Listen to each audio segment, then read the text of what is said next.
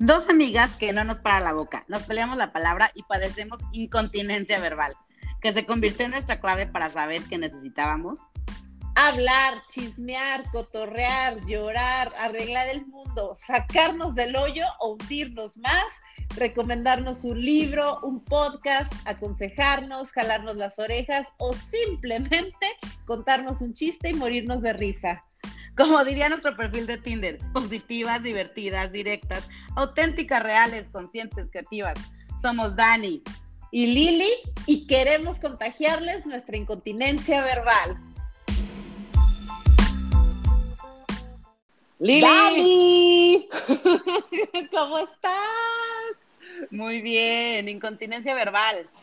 Una semana más de incontinencia verbal. Bienvenidos, bienvenidos a todos. Muchísimas gracias a todos por escucharnos, pero además hoy estamos más que felices, estamos de manteles larguísimos, larguísimos, larguísimos, eh, porque tenemos nuestro primer invitado, nuestra primera entrevista y nuestro primer invitado de honor.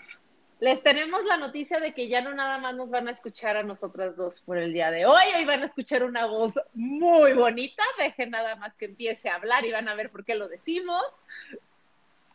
No, o sea, déjate de lo que habla lo que este, los que nos han escuchado en los episodios. Sí, no. Los, que nos han escuchado en nuestros episodios anteriores se han dado cuenta que siempre mencionamos que al Gus, ¿no? Y que un Gus, y que un Gus, y siempre decimos que es como nuestro, nuestro Gus. Pues hoy, nada más y nada menos, estamos de supermanteles largos porque tenemos a nuestro queridísimo Gustavo Suar, que no vamos a presentar porque él él solo se va a presentar. Así que bienvenido, Gus. Bienvenido, Muchas Gus. Gracias. Muchas gracias por aceptar nuestra invitación. Y por darnos esta patada. Sí, no, bueno, la patada la, la, la, tengo ahorita bien entrenadita porque la verdad es que estaba pensando mucho en ustedes, en, en lo importante que es dar este tipo de pasos y, y además estaba pensando en la verdadera energía que tiene cuando alguien apadrina un proyecto, cuando ese apadrinamiento trae una vibración muy similar a la tuya, una vibración que es de empuje. Y yo creo que seguramente de eso estaremos platicando más adelante, pero en principio yo también quiero decirles que recibo su agradecimiento y lo recibo con mucho honor, con mucho, mucho honor, pero también les pido por favor a ustedes, Dani, también Lili, les pido que me reciban el mío. Reciban el, el agradecimiento por, por, por invitarme como, como, primera persona a este, a este espacio de incontinencia verbal. Ay, aparte esa voz, esa voz. Recibido no con amor. llorar en los primeros cinco minutos, por favor. lo prometo, lo prometo. con amor. Para que los que no nos conozcan, pues vamos a platicar con Gus, que ya escucharon su pequeña introducción de su voz hermosa que tiene. Pero eh, quiero platicarles un poco un background así de cómo llegó a nuestra vida Gus y cómo apareció. Entonces, acabamos de caer en cuenta que hace cuatro años que mi querida amiga, entre comillas, eh, ahora co-host co de este episodio, tenía cuatro años conociéndolo y no fue hasta hace uno que me lo presentó, o sea, se lo guardó la pinche mala amiga tres años sin la compartirlo. egoísta. Exacto. Este, y ya una vez que me lo presentó, pues ya no lo soltamos. Este, pero nos hace, justo le acabo de decir que es el hombre que más me ha hecho llorar en mi vida y siempre me hace llorar con amor, agradecimiento y cosas bonitas. No hay día que no esté con él y no llore. Entonces, eh, pero también este reclamo es un poco de queremos saber quién es Gus. Eh, pues sí, tienes mucho con mucha historia con Liliana y toda tu vida se la conocen, pero yo no, o sea, entonces quiero que nos platiques y que el mundo sepa quién es Gus. O sea, esta, esta pregunta la queremos hacer como con, con, constantemente a todos los invitados, como el quién es, pero desde un punto de no, soy licenciado en comercio, no sé qué, ¿no? Sino desde quién es Gus como tal y utilizando pues la incontinencia verbal que es para eso. Entonces, platícanos, Gus. ¿Quién es Gus, por favor? Mira, Dani, Lili, todos, la verdad es que a mí me gusta muchísimo hablar con, con sabores. Y, no sé si les, les, les, lata esto a ti y a sus radioescuchas. Eh, hablar de a qué sabe Gus, ¿no? Eh, la vida de Gustavo, a qué sabe, porque porque creo que la plática de hoy sí puede saber a tacos, sí puede saber a tacos, pero además con agua de Jamaica. Fíjense, esta, esta historia que, que si quieren ponen anuncios para cortarme si hablo mucho porque, porque tiendo a alargarme. Este programa se llama incontinencia verbal, entonces. Perfecto. Pues en el lugar correcto. Perfecto. Miren, lo que les voy a contar, me gustaría que en principio tuviera un para qué. Y este para qué me gustaría que fuera con algunas personas que de repente pueden haber estado pasando por etapas en las que no saben qué decidir, ¿no?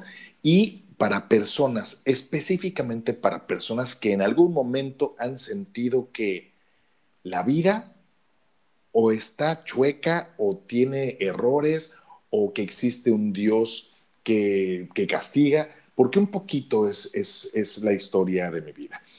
Bueno, en principio, chilango sí, mexicano 100%. Hoy en Polonia, mañana no lo sé.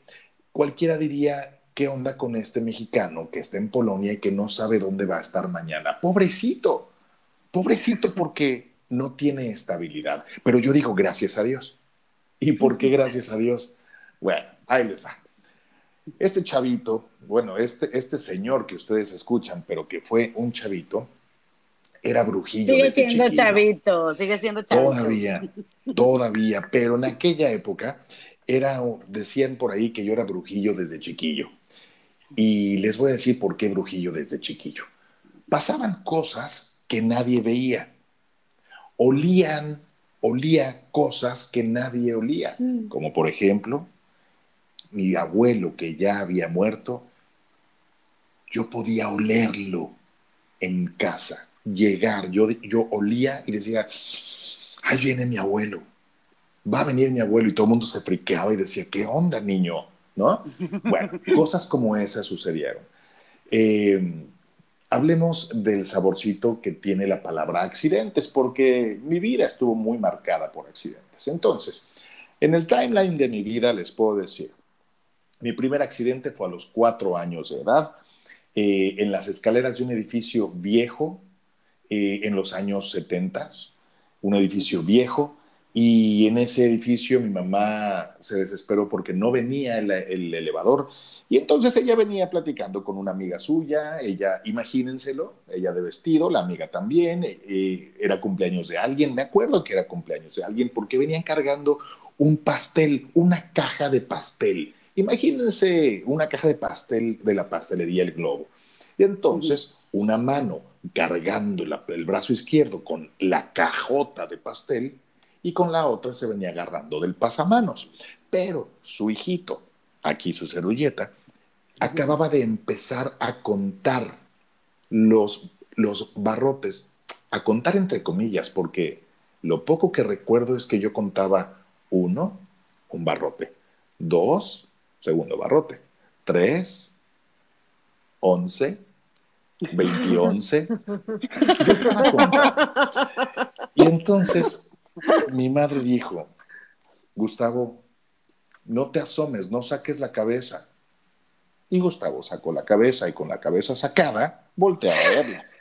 La volví a meter y la metía en el otro huequito. Gustavo, que no asomes la cabeza porque te va a... ¡Gustavo! y caí, señoras y señores, un poco, un poco antes de que mi mamá llegara a recogerme, a literalmente a recogerme del piso.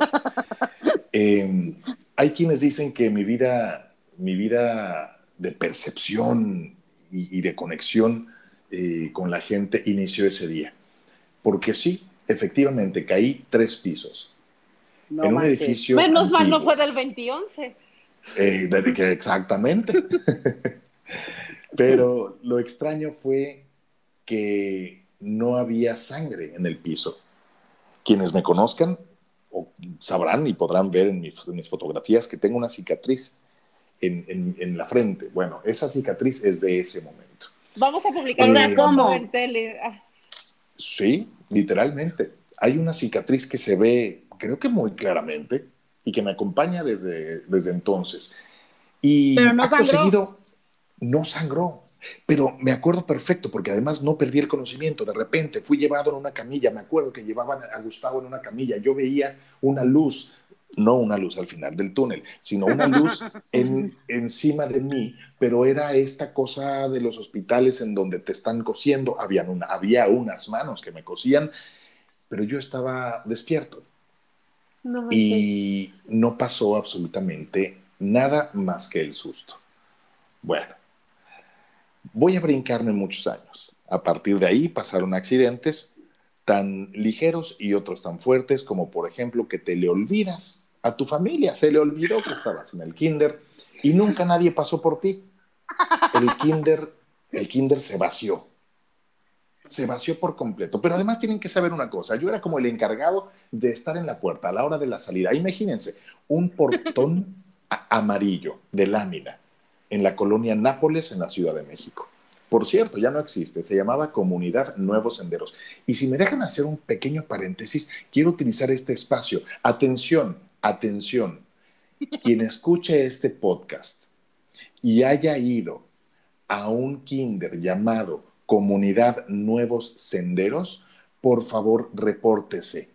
Repito, es la primera vez que voy a decir esto. Generaciones. Se llamaba Comunidad Nuevos Senderos en la colonia Nápoles, en la Ciudad de México, y estoy hablando de 1978 a 1981 aproximadamente. Bueno, cierro el paréntesis.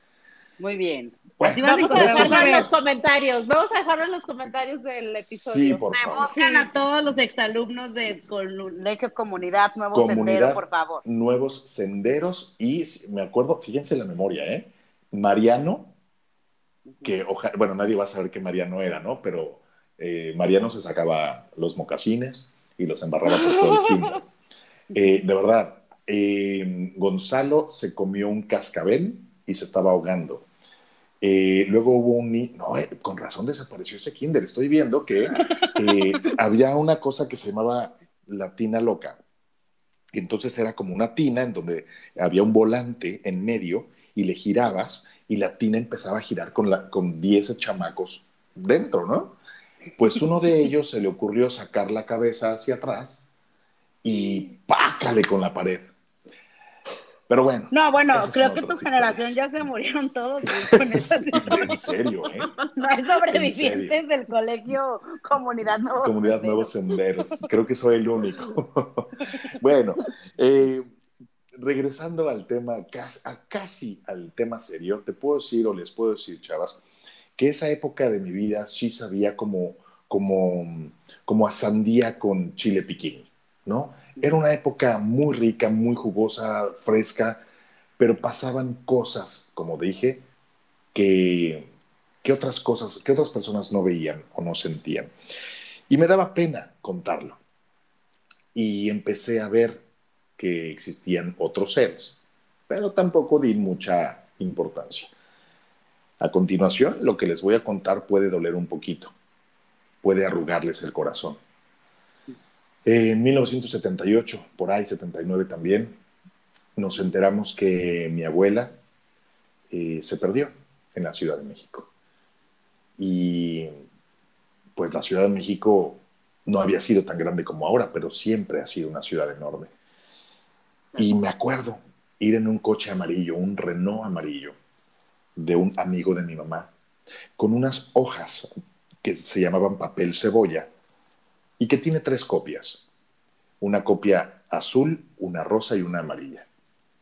E íbamos hasta Indios Verdes, desde San Ángel hasta Indios Verdes, entregando estos papelitos con la esperanza de encontrar a mi abuela. No manches. Y pasaron los meses, yo era un niño, no entendía mucho, y de repente mi abuela apareció, cosa maravillosa. Claro. Sin embargo, pocos meses después volvió a ocurrir. Y esa vez, para siempre. Mi abuela nunca apareció. Mi abuela nunca regresó. La historia de mi abuelo y mi abuela es extraordinaria, es de otro mundo. Es la historia de un hombre recio que decía lo que sentía y, y basaba su vida en la honestidad. Y bueno, un día que me vuelvan a invitar les platicaré de, de, José Carlos, mi abuelo. Pero Obviamente va a haber muchas invitaciones más. Muchas gracias. Pues les contaré entonces de, de José Carlos, porque José Carlos, mi abuelo, eh, después de que mi abuela no regresó, pues él le prendía una veladora todos los días. Todos los días había una veladora prendida. Pero además iba a la iglesia todos los días. Pero además empezó a buscar brujos de Catemaco en Veracruz. Empezó a buscar brujos en otros lados y brujas que le ayudaran a encontrarla.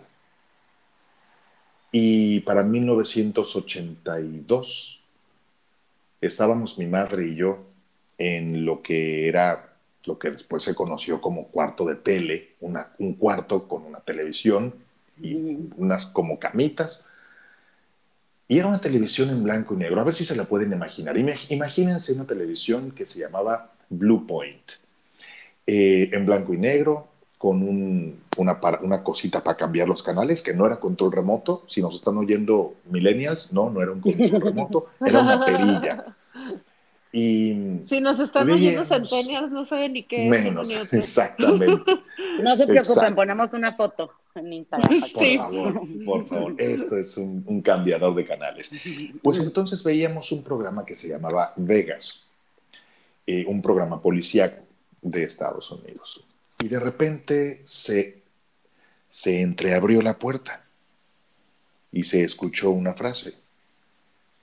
La frase fue,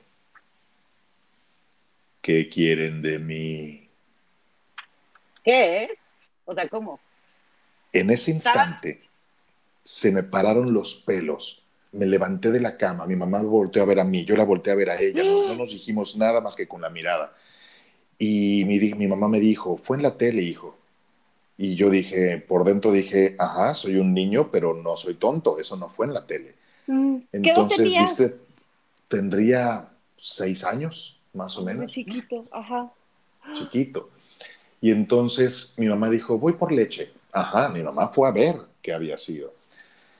Y no, obviamente no había nadie, mi hermana no estaba, y, y, empezaron a partir de ahí a sonar cosas, se oían cosas, que se caían trastes, etc. Entonces mi abuelo, mi madre le dijo a mi abuelo un día, un día o unos días después, le dijo, papá, Em, creo que es momento de dejar de buscar a mi mamá. Mm. Y ese día dejaron de buscarla. Y bueno, obviamente se llevaron eh, sacerdotes y demás, pero yo seguía percibiendo cosas. Bueno, pasaron los años y sí, tengo que decir que crecí con una, eh, pues no sé, una actitud muy extraña en el, no, no, o sea, no extraña de, de trastorno, pero sí como de cohibido, como imagínense un niñito que ha vivido esas cosas que nadie se las va a creer, pero además va a llegar a un colegio en donde tiene que caber. Y bueno, pues me lo O sea, literal eras como el niño de la película esta de I See the People. I See the People, sí. sí, sí, Dani, porque imagínense que, bueno, a lo mejor me, estoy, me voy a brincar unos añitos, pero imagínense que cuando apareció la primera serie, a ver si se acuerdan ustedes, que se llamaba Ghost Whisper, que era una chava que veía muertos y hablaba con ellos. Ah, y les sí, sí, sí, buenísima, con la Jennifer, Jennifer Love o no sé qué, buenísima. Ándale, esa mera. Y bueno, pues algo así, pero no sabía lo que después aprendí, no sabía que esos seres se, se agarraban de ti y, y que tienen ego y que pueden aprovecharse. Eso lo aprendí ya mucho más adelante, cuando, cuando descubrí un día que, que tenía los ojos, bueno, no los ojos, las bolsas de los ojos muy oscuras. Muy oscuras y empecé a enfermar. Bueno, eso fue tiempo, tiempo después, pero para hilar esto y, y contarles al final esa parte, me voy hacia, hacia qué es lo que me llevó a dedicarme a lo que me dedico hoy. Bueno, resulta que eh, al sentir que era difícil para mí caber, empecé a utilizar con ego por miedo a ser rechazado. Repito, y esto lo quiero recalcar para quien lo esté escuchando. ¿eh? Hay dos cosas por las cuales cada uno de nosotros toma decisiones. Una es por amor y la otra por miedo. No hay más. Así que por miedo empecé a utilizar esos que yo creía que eran dones. Y entonces yo decía, va a temblar tal día. Y temblaba. Y entonces yo decía, va a pasar esto y esto y esto. Hasta que empecé a caer gordo. Debe ser horrible, ¿no? Este, claro. Que alguien siempre te esté diciendo algo que va a pasar. no, y viene el DF, como te explico. Ajá. Claro, claro, va a temblar, y ¿no? Entonces, ni cállate. Entonces. Cállate, no me platiques, eh, sino que hablar contigo. O sea, claro, qué miedo. Exactamente. Entonces, pues mi vida sí se basó mucho tiempo en eso, hasta que empezaron a pasar nuevamente cosas extrañas.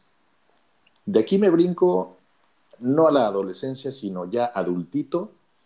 Un día echando unas cubas con un amigo, salió mi ego otra vez. Y le dije, mira que entonces va a pasar esto y no sé qué. Me dijo, espérame, voy al baño. No es cierto, antes de pararse al baño, me agarró de la solapa del saco, me acercó y me dijo, si vas a hacer esto, hazlo bien. Capacítate en esto, instruyete o mejor deja de jugarle al sabio o al no sé qué palabra usa. Al brujo. Al brujo. Se levantó, fue al baño, me quedé con el ojo cuadrado, porque además, además me lo dijo gritando. Entonces cuando regresó del baño, regresó cool, cool. Me dijo, ¿en qué estábamos? ¿Sí? Y le dije, pues estábamos en que me gritoneaste, brother. Este, ¿No? Me dijo, ¿yo? Le dije, sí. Me dijo, claro que no. Le digo, claro que sí. Le dije, pero si nomás te has tomado una, ¿qué, qué onda? Me dijo, no me acuerdo. Bueno, pues ahí quedó. O sea, no era él. O sea, es como esta cosa de película. Exacto, viéndolo desde esta ah. perspectiva, mi, mi Dani, o sea, no era él, ¿no? Claro. Bueno, el caso, para llegar a la parte final de este punto, es que eh, llegó un momento en que me hice muy, muy dependiente de todo esto. Y un día, también echando unas cubas, unos tragos, en casa de unos amigos, este día fue el parteaguas. Pongan atención. Todos con su vaso, hablando de repente, siempre que hay tragos, casi siempre hay un momento en donde se habla de cosas raras, ¿no? Y entonces, pues, pues no éramos unos chavitos ya, pero éramos, digamos, unos eh, jovenazos, ¿no? De 20 y algo años, 30 y algo años. Pero antes de esto, sí hubo un bache en mi vida, antes de llegar a este punto de los vasos, de las cubas y las reuniones. Les dije que me caí de unas escaleras, eso fue en 1978. En 1988 también hubo un accidente y también hubo una separación y ruptura muy fuerte en mi familia.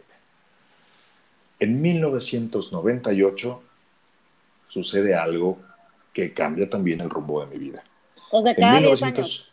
Sí, exactamente. Y eso es... Fue notando, mi querida, mi querida Dani y, Lili. Qué bueno que lo notan. Porque en 1998 eh, empiezo a sentirme un poco mal y cada vez peor, pero nada de qué preocuparse. Entonces entro a trabajar en lo que entonces se llamaba Seguros Serfín Lincoln. Era casi, casi mi primer trabajo oficial en una oficina.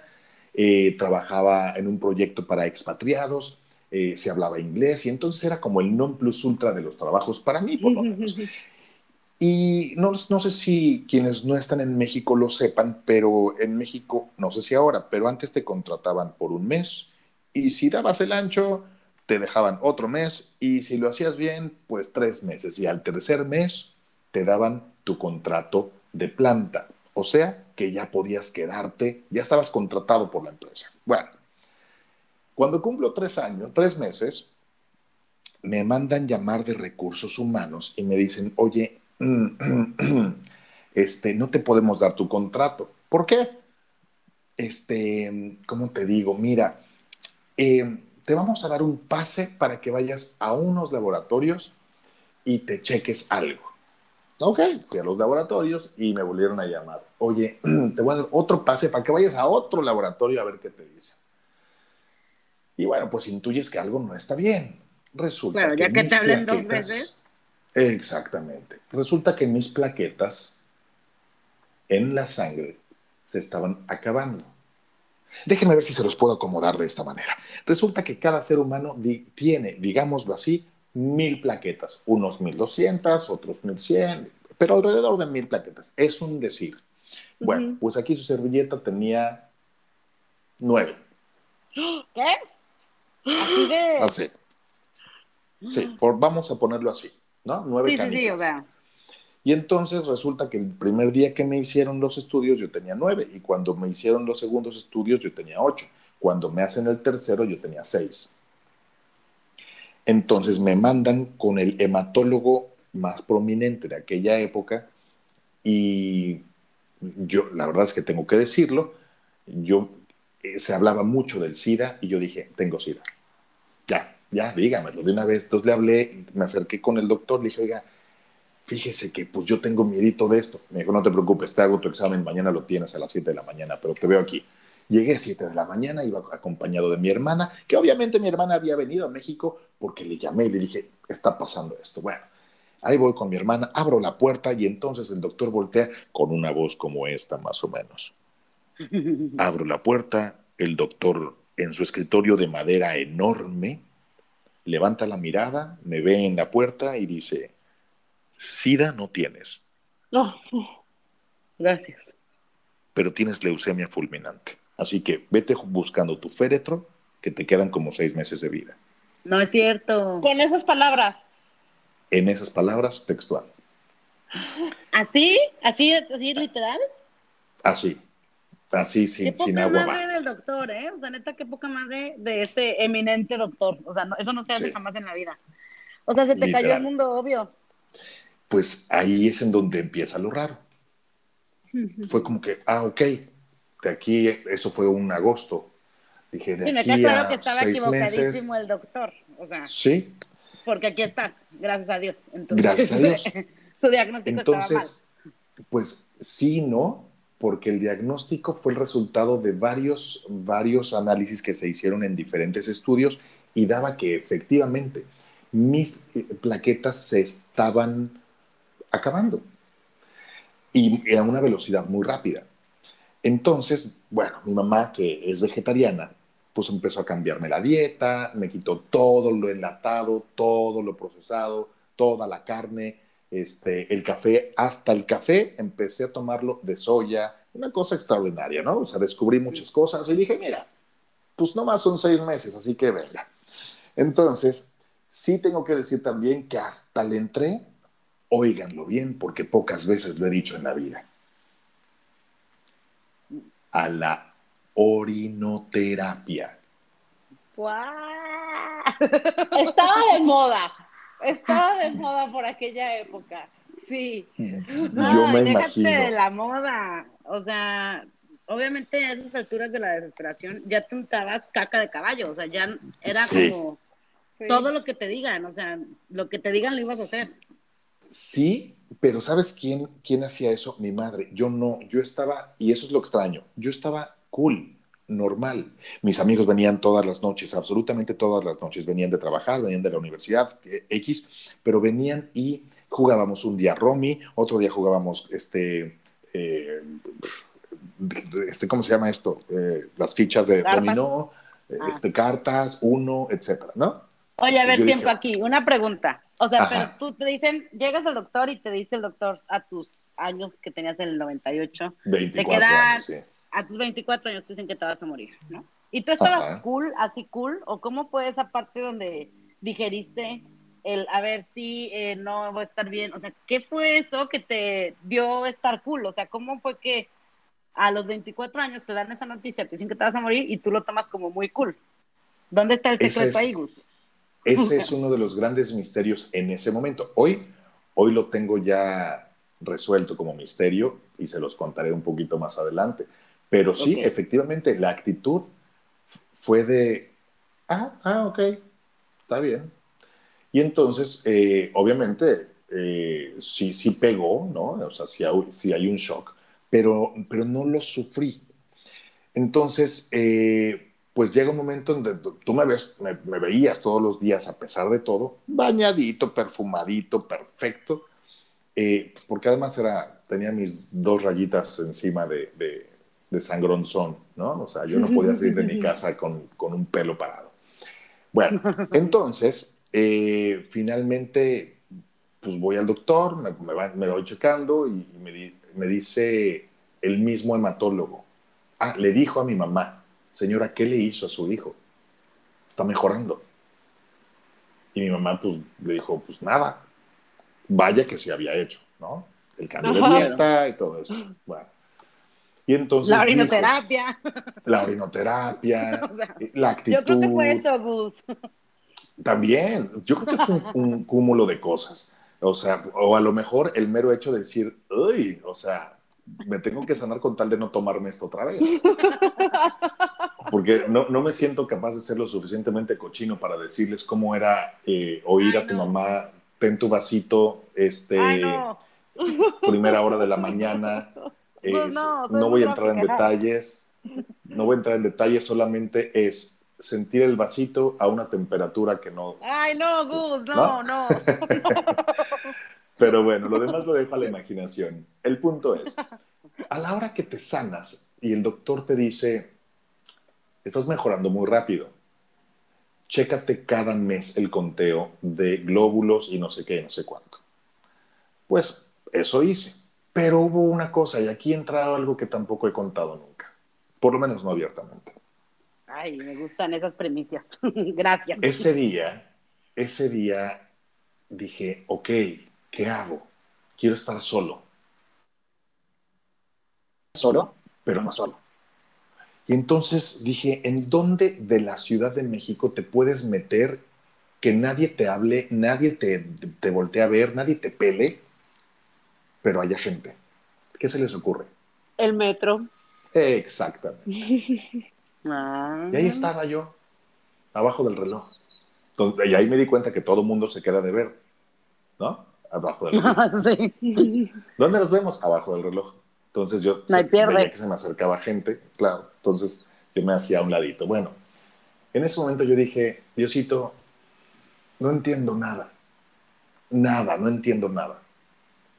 Si tú crees que esto que estoy sintiendo, luego les contaré qué es lo que sentía, que esto que estoy sintiendo que no debería sentir, si tú crees que yo debería ser quien no estoy siendo, ponme una señal.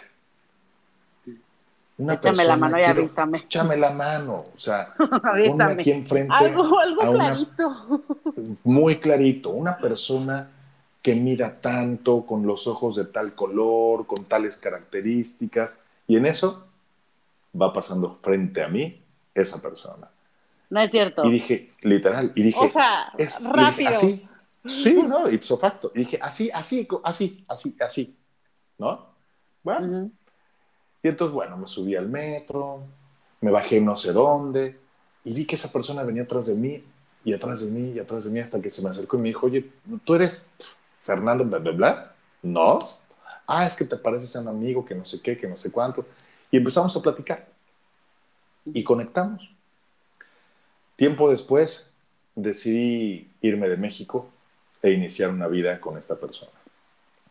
O sea, no es Sin cierto. decirle nada a nadie. Sí. Sin decirle nada a nadie. Eh, o sea, voy a, voy a irme abajo del metro a pedirle al hombre de mi vida así a Dios de abajo del reloj. Sí, ya vi que esa es la sí, técnica. Eso funciona, eso funciona. ¿No? Tal cual. Entonces, al final del día, vi que pasaban cosas raras, bonitas, ahora bonitas. Y entonces, eh, esta relación fue a, a, peor, cada vez a peor. Hasta que un día dije, a ver, Diosito. Entonces me metí al baño. Por eso te decía, lo del metro puede ser, pero en esta, ahí te va la segunda. En esta me metí al baño. Me senté en la taza y agarré un cuaderno, hice un triángulo y dije, a ver, estoy en Oaxaca, porque me fui a vivir a Oaxaca. Estoy en Oaxaca. Empecé a trabajar en la radio. Empecé a, a grabar comerciales y empecé a tener mi programa. Ah, pero espérense, ya para terminar de las cosas padrísimas, la mejor de todas, ahí les va, pongan atención. Entonces, estoy en Oaxaca, yo no conocía Oaxaca, vengo de la Ciudad de México y uno se imagina, por, por, por sonso, por poco mundo, uno se imagina que en todos lados hay edificios y escaleras eléctricas. Bueno, en Oaxaca no, en ese momento no había, ¿no? Entonces, pues yo dije, qué bonito, yo traigo mi lana, voy a vivir aquí un buen rato, pero de repente alguien me dijo, ya deja de estar de flojo y ponte a trabajar. Alguien, alguien, una persona, pues no, no un espíritu, ¿no? ah, bueno, sí, ya no sé quién te manda. Sí, sí.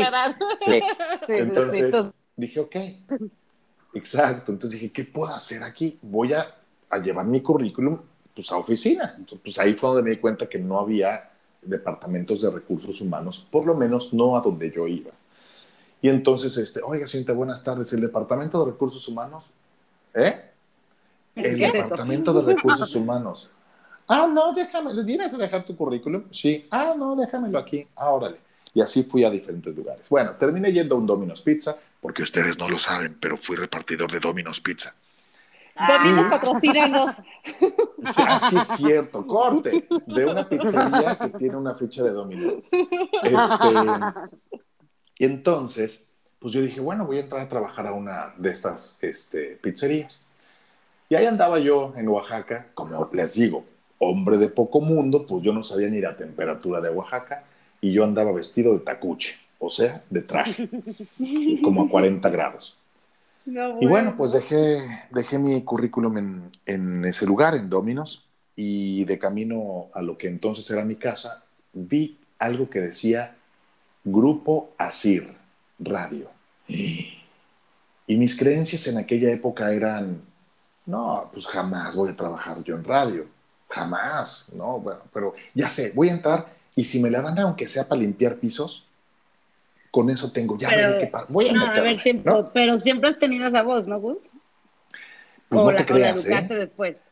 Me cambió tarde, este, ah. cuando me cambió, me cambió a los 17, y, y, cuando yo quería salir con alguien, las mamás me decían, no, no, no, tú vienes aquí, te conozco antes de que salgas con mi hija, porque se, ya me oían voz de 40 cuando yo tenía 16. Entonces, tenía, sí sabía que tenía una voz que la gente, yo no me la notaba, la gente decía, ay, qué bonita voz, X. Entonces dije, mm, esto es lo que me gusta. Entonces, entro y digo, señorita, buenas tardes. Me dice, ay, ¿eres locutor? Y entonces por tu cabeza pasa un milisegundo. ¿Qué contesto? Y contesté, sí, por. Sí. sí, señorita, ¿por qué? Y me dice, es que se nos fue un locutor y estamos buscando uno. Y yo, ah, ah qué, qué, grave, ¿no? qué grave, eso debe ser horrible, ¿no? Y en eso me dice, este, mira, eh, ¿por qué no vienes a una cita, no sé cuánto, mañana a las cuatro, perfecto, y ahí voy de tacucha a las cuatro y me dice, ¿qué crees? Ya no. Ah, bueno. Entonces, para cerrar esto, me fui a, un Usacell, este no es Gol, este no es comercial porque ya no existe, me fui a un Usacell para ponerle un chip, no, no eran de chip, sino para cambiarle el número a mi teléfono, y ahí estoy formado, pero ojo con lo que voy a decir, tampoco lo he dicho. Estaba yo sentado y era un tipo súper criticón, yo, era un tipo súper criticón y juzgador. Y veía yo un señor que estaba ahí con unas cadenotas y un relojazo, y yo por dentro, no voy a decir lo que pensé, este, empecé a decir cosas, hijo de su no sé qué, cómo es posible, tal. Y lo atienden a él primero. Terminan de atenderlo, me acerco, señorita, buenas tardes. Ay, ¿eres locutor? Y yo, eh, no, ¿por qué? Ay, es que el que se acaba de ir, el que yo estaba criticando, el que se acaba de ir es el dueño de la organización de radio más importante del sureste de México. No. Y le dije, mire, yo, yo estado, estoy buscando trabajo. ¿De verdad? ¿Y quieres trabajar en la radio? Le dije, pues estaría bien. No te preocupes, yo te consigo una cita con él y no sé qué y no sé cuánto. ¡Wow! Fíjate, wow, o aquel que habías criticado, es que de verdad es una cosa que la vida nunca sabes a quién estás criticando y a quién tienes enfrente. Exactamente. Ese, ese día la vida me cayó la boca. Bueno, Resulta que me, me, contacta la señorita que me dijo que siempre no, ¿no? Me dice, oye, estoy muy apenada contigo, este, mira, te acabo de conseguir una cita con el mero mero de la, del sindicato de locutores aquí en Oaxaca. Así que te hice una cita con él, la dirección es tal y lánzate para allá. Y dije, ¿y ahora qué hago, no? Bueno, pues que me lanzo. Llego allá, al lugar este, en taxi. Y llega otro taxi. Se baja un señor del taxi y me voltea a ver y me, me pone cara de, ¿tú qué? Y yo, pues yo qué, ¿de qué? ¿Es a mí? Y este, dije, ah, es a mí. Me dijo, sí. ¿Quién eres? Gustavo. Ah, vente. Me dijo, me dijeron que te iban a, a, meter a trabajar en Grupo Asir y que siempre no, pero no te preocupes, yo te voy a conseguir una cita en Grupo Oro, la organización radiofónica de Oaxaca, que es la organización más grande del, del sureste. Y dije, ay, es la misma que del otro señor. Pues bueno, llegué recomendado así por dos lados.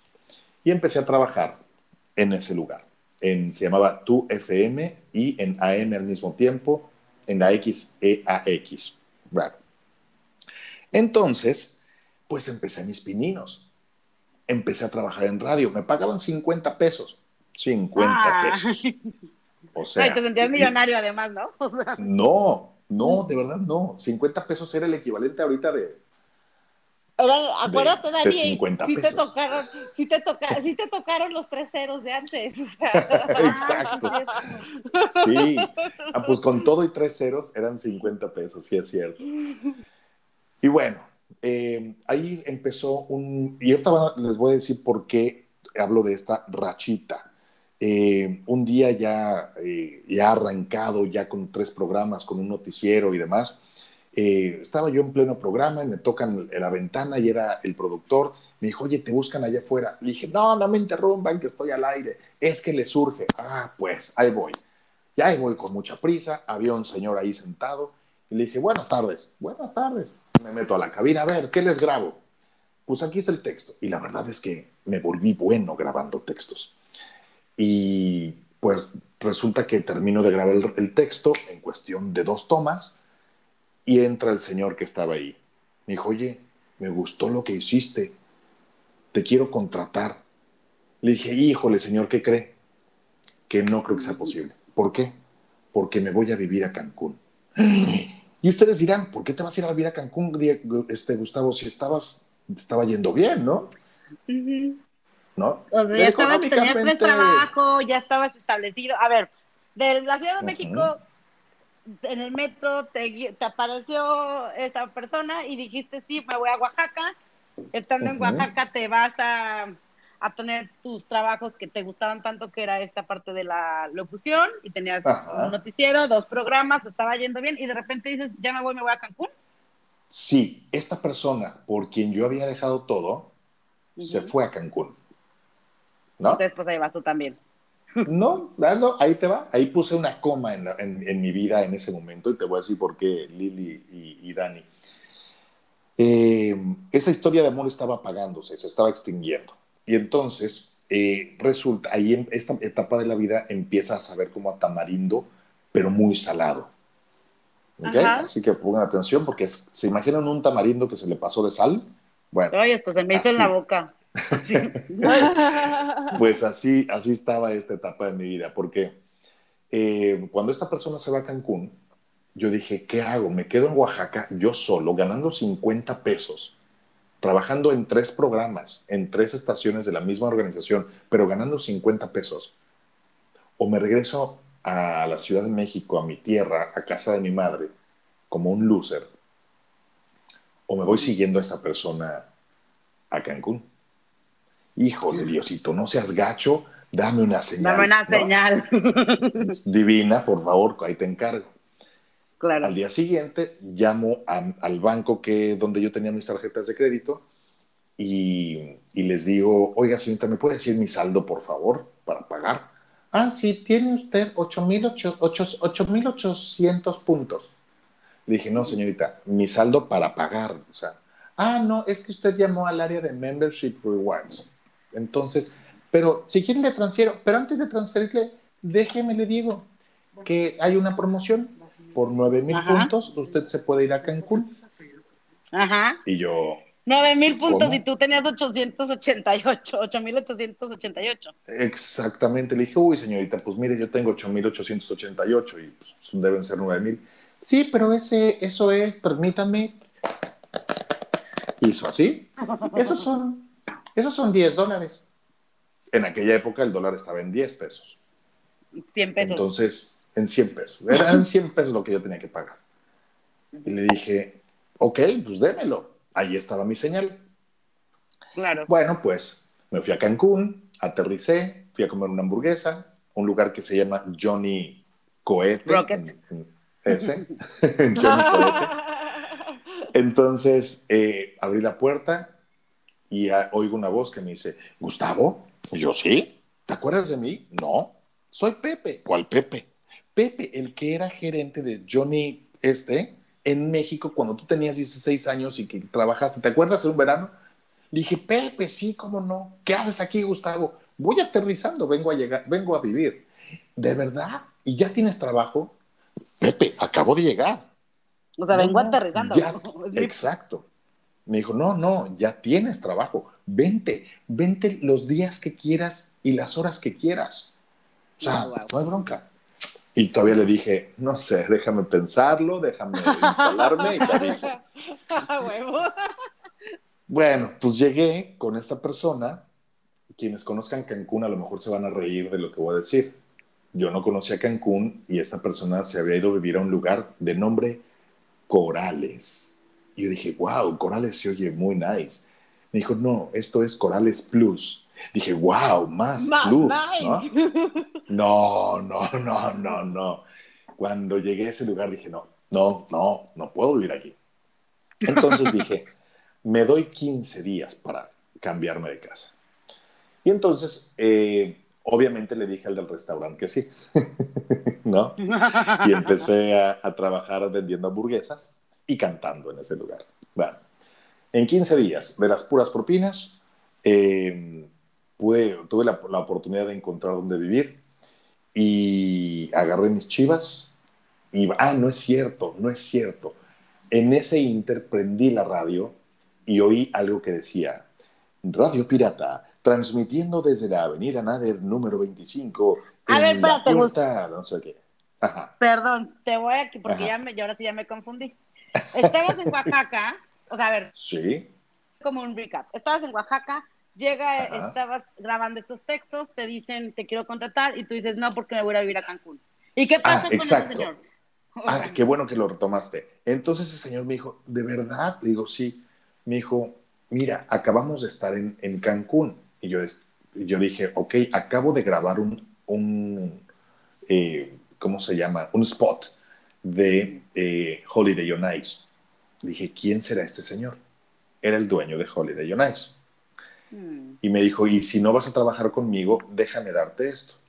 Sacó una tarjeta de presentación suya, la volteó y escribió diciendo, fulanito de tal, al dueño, que no voy a decir el nombre por ahora, pero eh, le puso fulanito de tal, por favor, eh, recibe a Gustavo y trátalo como si fuera mi hermano. Saludos, bye. ¿No? Y yo dije, wow, o sea, lo acabo de conocer, no platiqué con él más que dos palabras, le grabé un, y además dije que no voy a trabajar con él. Rarísimo el rollo, ¿no? Bueno, pues a partir de ahí fue, eh, de hecho me acuerdo, ah, mira, ahorita me están acordando ustedes, ahorita con este podcast, acuérdense, Angelita, imagínense esto, la gente que está viendo este podcast y que no es de México, probablemente no lo sepa, pero en el resto del, del país, los chilangos, los que nacimos en la Ciudad de México, no somos muy queridos. Tal vez no lo hemos ganado. Escuchan mucho de Guadalajara y, en Guadalajara es anti-chilango. Exactamente, anti. Bueno, pues, pues Oaxaca un poco también. Entonces, pues yo llegué muy nervioso. Más bien dicho, más bien dicho, ¿dónde lo quieren? Ah, no es cierto. Exactamente. eh, yo vivo aquí, ¿eh? Pero, pero luego ya cuando nos ganan el corazoncito y nos lo ganamos también nosotros, ya no nos sueltan. Tengo que decirlo, ¿no? Bueno, el caso es que, este, pues, eh, estaba yo por irme a Cancún. Acabo de retrocederme unos meses. Estaba por irme a Cancún y, e hice una despedida de mi programa. Esta despedida fue famosa, por lo menos para mí, o muy memorable, porque había una señora que se llama Angelita, o se llamaba Angelita. Una señora que desde el día uno que yo salí al aire, con esa voz temblorosa de, hola, ¿qué tal? Muy buenas tardes, hoy transmitimos completamente en vivo, de... ¿no? Bueno, esa señora llamaba todos los días, literalmente, todos los días llamaba. Era tu fan. No, al contrario. Me decía, oye, Chilango, ¿por qué no te regresas a tu tierra? Ah, oye, tienes una voz horrible. Para pelearse al aire. Y yo, XX, buenas tardes. Oye, Chilango, tienes una voz horrible. ¿Por qué? Y yo así, ¿quién habla? Soy la señora Ángela. Ay, no, ya cuélguele. Así, no, como pues, dicen, cuélguele, por favor. sí, pero yo era un chavito y además siempre he sido como, ¿cómo le voy a...? Y además es una señora, ¿cómo le voy a colgar? Y además al aire, ¿no? Bueno, y todos los días me llamaba y nunca le gustó. Yo le decía, señora, cámbiele, porque le voy a cambiar. Si me gusta la X, sea X. Bueno, cuando esté yo, bájele algo porque le voy a bajar si me gusta la música. Así, eran nuestras peleas, todos. El día que yo me despido, vienen otros locutores, están conmigo y suena ese teléfono. Y bueno, llamaba Pedro, Juan, X. Y en una de esas, el, el productor me hace señas de, ¿contestas? Y yo, sí, ¿a quién tenemos en la línea? Buenas tardes, ¿quién habla? Hola, Gustavo. Y yo, Angelita. Ya oí que ya te vas, Gustavo. Sí, Angelita, estoy ya, esta es mi fecha final, mi día final, estoy despidiéndome, muchas gracias. Pues mira, tú sabes que yo nunca te quise, ¿no? Y yo, sí, lo sé, Angelita, muchas gracias. Qué detalle. qué detalle. Pero la verdad es que la verdad es que te voy a extrañar. Ay, ah. Angelita, ¿no? Y, fue una despedida muy bonita, eh, porque, bueno, ya son detalles en donde me acabo de acordar, se sentía muy bonito que empezaron a llegar botellas de, de, de, rompope, porque a mí me gustaba mucho el rompope. Entonces la gente empezó a mandar botellas de, de rompope. Y bueno, pues esa fue la despedida. Ese señor de Holiday on Ice me dio su tarjeta para que yo llegara allá a buen puerto con el dueño de estas radiodifusoras y que al final del día no llegué con él porque la tarjeta se me mojó, se me no sé qué pasó, pero terminé en la competencia, en Grupo Oro. Bueno, entonces, eso me lleva al punto en el que estaba de haber dejado Oaxaca eh, e irme a a, Cancún. Cancún. Y entonces, en lugar de irme a la competencia, eh, corrijo, en lugar de irme a la competencia, que era, eh, ahorita me acuerdo del nombre, eh, Caribe, no me acuerdo el nombre del, el dueño era don Gastón Alegre. Pero bueno. Pues, ¿Y si era alegre? No, no lo conocí, pero dicen que no. el caso es que este, llego a un lugar que se llama, eh, escucho la radio que decía Radio Pirata en la avenida Nader número 25 y agarré mi ropa, me puse mi traje, salí caminando, dije, pues no creo que esté muy lejos. Pregunté, vi que pasaba un camión que decía Avenida Nader, me voy a la Avenida Nader. Y dije, ok, aquí me bajo. Llevaba ya una bolsa, imagínense la imagen, ¿no? Visualicen, visualicen esto. Iba yo a mis 25 años, con una bolsa de plástico en donde traía unos cassettes con mi demo o mis demos. Y entonces me bajo del camión y digo, ah, esta es la avenida Nader. Para ah, los pues también vamos a poner una foto de los cassettes. De los cassettes, sí, por favor. Y entonces dije, pues es avenida Nader número 25, debe estar aquí luego, luego, ¿no? Ajá, estaba yo en la avenida Nader número 220. Entonces, camínale bajo el rayo del sol con tu traje puesto. Con el pues, calor de Cancún. El calor de Cancún. Y entonces que toco la puerta de ese lugar. Y abre una chava que me barrió, no sé si me barrió, barrer significa que te ve de abajo hacia arriba y de arriba hacia abajo. Ha de haber dicho, ¿este cuate qué le pasó? Me dice, sí. Le dije, buenas tardes. ¿A qué, le, que se le perdió? Le dije, oiga, este, vengo porque, porque acabo de ir a todas las estaciones de, este, de esta ciudad y quiero trabajar aquí. ¡Eh! Permíteme. Inge, ¿qué pasó? y viene el Inge de Guadalajara, por cierto. gente bonita, obviamente. Gente bonita. Y me dice, ¿qué hubo? Ya sabes que, que, son bien atentos luego, luego, así como que bien querendones. Entonces me dice, ¿qué hubo? Y yo, buenas tardes. ¿Qué pasó? dije, acabo de oír todas las estaciones y quiero trabajar aquí. Ah, pásale. Y yo, sí, pues traigo aquí mis demos. No, no, yo no creo en los demos. Se me fue un locutor ayer y quiero ver si das el ancho. Caray, otra vez se me fue un locutor también a este. Y dije, qué raro, ¿no? Pues sí. Llegabas justo cuando andabas persiguiendo los puestos. Sí, literal. Y entonces que me ponen al aire en sí por cuál votas. Cosa que no me gustaba nada que la gente llamara y, sí, yo voto por esto, ¿me puede complacer con una canción? Eso no existe ya, pero para los centennials, antes la no, gente según yo sí sigue existiendo, ¿eh? ¿Sí? Sí. Ah pues, ah, pues así. Sí, buenas tardes, ¿me puede complacer con una canción? Y me pasaban cosas como esta. Este, eh, Radio Pirata, buenas tardes. ¿Sí me puede complacer con una canción? Sí, por supuesto. ¿Cuál quieres? Eh, la de, este, no sé, Abuela, Abuela. ¿No? La, la de Abuela, Abuela pero ¿se la puedo dedicar a alguien? Sí, ¿a quién se la quieres dedicar? A mi prima que está aquí junto a mí. Ah, ok. no, o sea. Ok. Entonces eh, me quedé a trabajar ahí, pero además también en el restaurante. Y además me llamó una persona, un cuate, que me dijo: Oye, estoy trabajando en unos resorts y están buscando un profesor de inglés. ¿Hablas inglés? Sí. Ah, pues vente a una entrevista a ver qué pasa. ¿Y qué creen? Que fui. ¿Y qué creen? Que me quedé. Entonces, mi vida en Cancún fue trabajo, trabajo, trabajo, trabajo, trabajo. Eh, la relación aquella que les conté terminó y la verdad es que me fue muy bien hasta que me sentí muy, muy, muy solo. Y tan solo que un día terminé un año nuevo en la playa con una botella, con un papel dentro y una carta pidiéndole a Dios o al universo o a alguien, sáquenme de aquí una soledad que calaba en los huesos. Te voy a interrumpir, Gus, y te voy a empezar a hacer preguntas más así, porque quiero sacarte todo el jugo y se me está, y te me estás, te me, te me, siento que te me vas y no, no te voy a alcanzar. Ahí te va. Échale. Uno, ok, ya, ¿cómo iba tu leucemia en ese entonces? ¿Ya estabas completamente recuperado? ¿Ese proceso te había llevado a otro lado? Así como en una pregunta rápida, ¿qué pasó con eso? Bien. ¿Qué fue con el diagnóstico? O empecé a hacerme eh, cada mes los estudios y después cada dos meses y después cada seis, hasta que justamente en Cancún otro hematólogo me dijo, ah, pues me explicó lo siguiente, y qué bueno que lo preguntas para rescatar esto. Me dijo, mira, aquí lo que pasa es que el grueso de la gente tenemos mil caniquitas en un envase.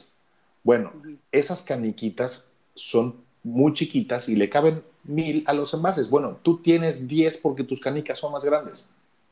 O sea, Mm. ¿Estás bien? Ah. Entonces, algo pasó que ya no tenía 10, ya tenía, por decirte algo, 60. Yo hoy por hoy, en cada conteo que me hago, cada, estudios que me, cada vez que me hago estudios, aparece un conteo menor de lo que cualquier persona tendría, pero ya no está en esos niveles tan bajos. Ok.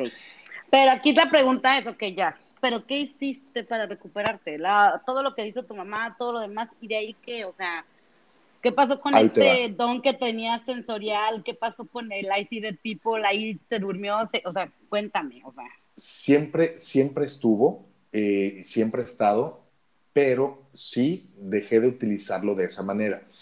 ¿Qué es lo que sucedió? Em, cuando, cuando yo dejo Cancún, lo dejo porque de verdad estaba mal, muy mal anímicamente, pero hay algo que ahora entiendo que hizo, que hizo o favoreció que mi cuerpo sanara. Y eso lo aprendí hace relativamente poco. Aprendí o empecé en aquel momento a hacer lo que mi alma había venido a hacer. ¿Qué cosa estaba haciendo diferente que cuando me enfermé?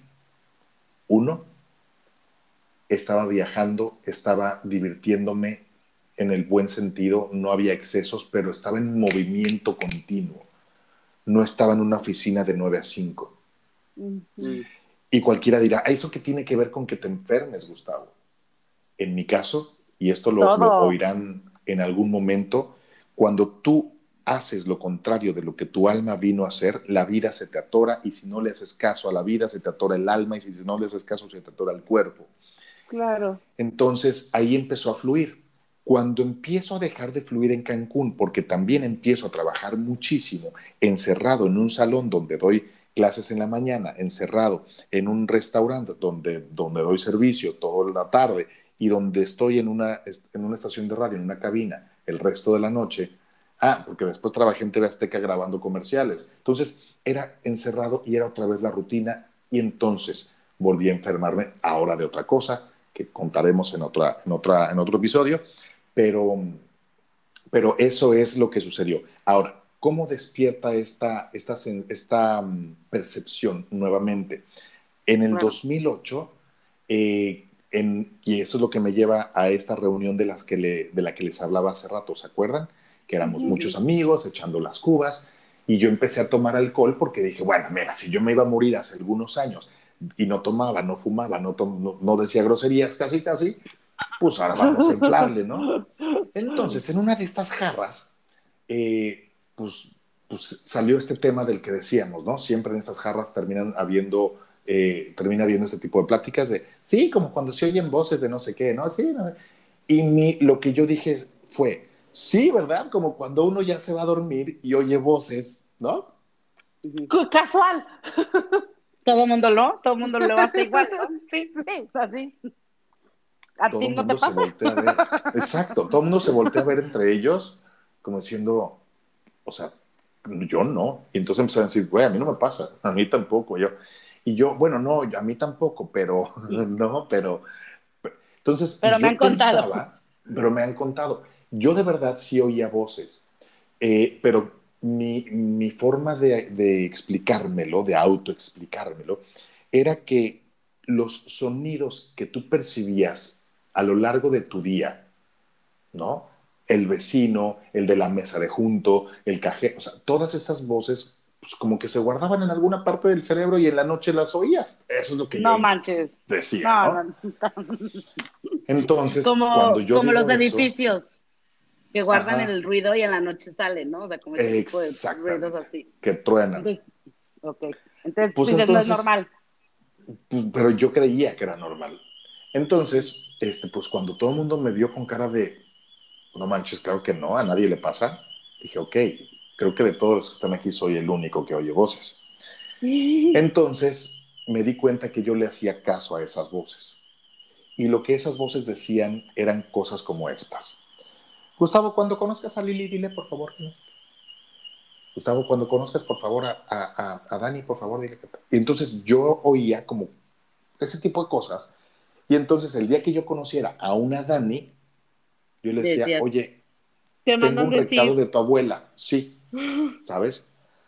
Hasta que un día, eh, en la empresa que yo trabajaba, eh, ya en la Ciudad de México, ya años después, ya en el 2000, ¿qué sería? ¿2008? Sí, por ahí del 2008 voy a un, a un KFC. Yo nunca como en un KFC, nunca. No sé, no me, nunca me ha gustado. Siempre que como un KFC, yo no conozco a nadie que le guste, pero pues habrá gente que sí.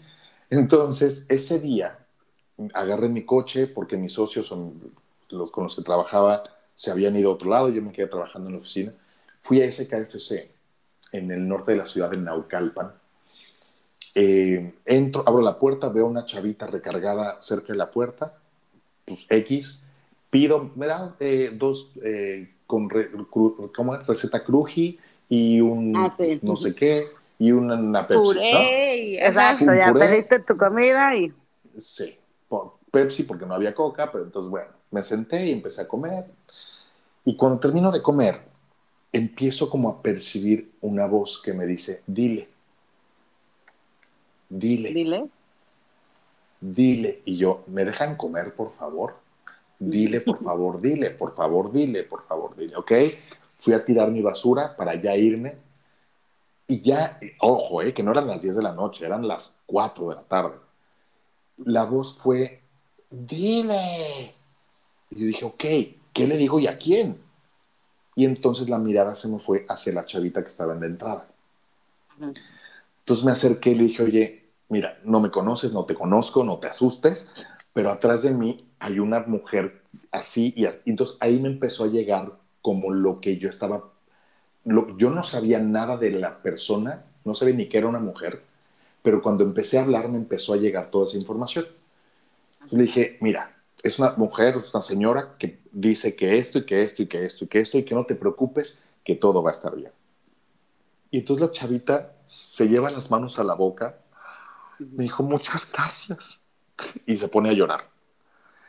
En ese momento abrí la puerta, me salí del restaurante, me subí a mi coche y dije, no, neta, no quiero esto. No, no lo quiero. Es mm. horrible, estoy hasta el gorro. Estas voces las estoy oyendo ya no solamente dormido, sino también cuando me estoy bañando y no lo quiero. Y obviamente como las películas. Sí, pero además te empieza, tu ego te empieza a decir, ¿no serás esquizofrénico, Gustavo? ¿No? Claro, te estás volviendo loco. exacto. Entonces me lo callé, y me lo callé, y me lo callé, y dije, no lo quiero, no lo quiero, ya no, o sea, si es un don, no lo quiero. Bueno, pasó el tiempo, y en otra de estas jarras, de estas reuniones con alcohol, eh, llega uno de nuestros cuates y dice, oigan, espérense, dejen de tomar, tengo que contarles esto. Y todo el mundo ya traíamos nuestros tragos encima. Fíjense que entonces que hay una señora que te cambia creencias y que tu cuerpo se mueve, entonces, y, yo voy a ir. Y todo el mundo así como que, brother, sírvete la tuya y cállate, o sea, nadie te entiende, ¿no? Termina esa noche y todos los cuates fueron a, hacerse esto que yo no entendía qué era. Ah, y o sea, todos los que estaban en la reunión fueron. Eh, fueron, sí, en, otros días. Entonces, este, pues al día siguiente, mi cuate me dijo, mira, si no quieres ir, no vayas. Voy a ir yo y que soy escéptico y si le encuentro algo padre, te aviso. Ah, pues órale. Corte A, exacto. Corte A, terminé yendo. Y voy a cerrar con esto. La persona que me atendió me dijo, oye, ¿tu mamá te escondía? Y yo me reí le dije, no. Le dije, obvio, ¿no? Este, y la verdad es que en mi mente, mi voz en la mente decía, esta chava lo único que quiere es sacarme lana. Hmm. Porque sí, o sea, mi mamá jamás me escondería, ¿no? Le dije, no, no creo. Me dijo, ok, si acaso te hubiera escondido, ¿me dejarías sanarlo? Le dije, pues vas. Terminamos, me, dijo, ¿cómo te sientes? Le dije, normal. Ah, pues X. Y bueno, ya me regresé a mi oficina y cuando llego a mi oficina empiezo a llorar y a llorar y a llorar. Dije, no entiendo por qué estoy llorando. Bueno, y entonces, ah, para esto me dijo, cuando puedas, pregúntele a tu mamá si algún día te, te escondió. Te escondió. Bueno, pues entonces, pocos días después, en casa de mi mamá, comiendo, le dije, oye, ma, fíjate que fui a una cosa de estas y una señora me hizo y me preguntó que si tú alguna vez me habías escondido. Y a mi mamá casi se le cae la cuchara de la sopa, ¿no? Wow. Y me dice, ay, mi hijo, pues la verdad, siéntate. Eh, cuando yo estaba embarazada de ti, todavía no estaba casada. Cuando yo estaba embarazada de ti, todavía no estaba casada. Y les digo, chavas, que voy a cerrar con esto porque esto les va a dar la explicación de todo lo que les acabo de contar. Entonces, eh, me dice mi madre, un día cuando yo llegué a casa de tus abuelos, estando yo embarazada, bastante panzoncita, abrí la puerta de la casa de tus abuelos, vi a tu abuelo de espaldas, lejos, y te dije, hijo, escóndete, hijo, escóndete, escóndete, que no te vean. Y te moviste, mi amor, te moviste y desde ese día nunca nadie se dio cuenta que estaba embarazada hasta que naciste. No manches. Y ese momento, en ese momento, chavas, me cayeron todos los veintes de, de por qué me la vivía yo jugando siempre a las escondidillas, eh, cuando mi mamá llegaba al colegio por mí estaba escondido, Eh, yo era el que siempre le decía, ya llegaron por Juanito, ya llegaron por Pedrito.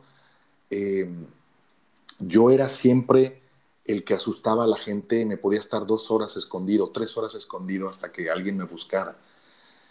Eh, yo esperaba a mi mamá en las noches, cuando ella venía de trabajar, la esperaba escondida abajo de la cama llorando. Y era, o sea, todas esas imágenes me empezaron a caer en la cabeza. Y me di cuenta que todas las personas con las que yo había tenido algún tipo de relación siempre eran personas que me escondían. Y que yo me escondía a mí mismo. No, pues hasta lo del metro y lo del baño. exactamente. que no me vean, ajá. Exactamente. Por lo tanto, la enfermedad y las enfermedades, porque lo mencioné hace ratito, la hepatitis B, eh, o sea, todo eso, el resultado, todo eso era resultado de no amarme yo a mí mismo, de no aceptar mi condición, de no aceptar quién yo era, de no aceptar mi forma de vida, de estar en contra de mí mismo, de... De, de estarte escondiendo. Exactamente. Entonces, eh, volví a ir con esta persona y me dijo, tú tienes que aprender esto. Yo te quiero enseñar. Y bueno, pues me enseñó en el 2008 y lo empecé a aplicar conmigo y en mí y en mi vida. Y, poco tiempo después, eso es una técnica para cambiarte creencias desde el subconsciente. ¿Cómo se llama? Es una, una técnica inventada o desarrollada por una mujer en Estados Unidos que trabaja con la onda teta. Esa técnica lleva por nombre Teta Healing y es la técnica con la que yo inicié. Y a través de esa técnica me di cuenta que tenía un chorro de creencias atoradas que me llevaban a tener atorado el tema del dinero, el tema del amor, el tema de la pareja y muchas otras. Entonces empecé a trabajar conmigo y, y bueno, después eh, me agarré a mis conejillos de indias, ¿no? A, Diego, Diego, mi hermano, que si oye esto, se va a reír.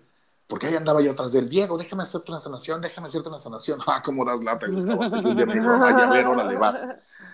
Y, y le, me dice, le dije, ¿qué quieres sanar? Me dijo, a ver, si, si eres tan bueno, a ver, quítame la gastritis.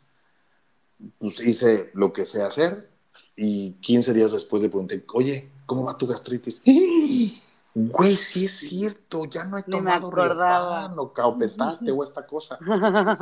y entonces me empezó a recomendar con unos, con otros, con aquellos, y empezó a venir gente a casa de mi mamá, recomendados. Y pues empecé a trabajar así, ¿no? Seguía trabajando en lo que yo hacía, pero recibía gente. Hasta que un día, en Twitter, cuando empezó Twitter,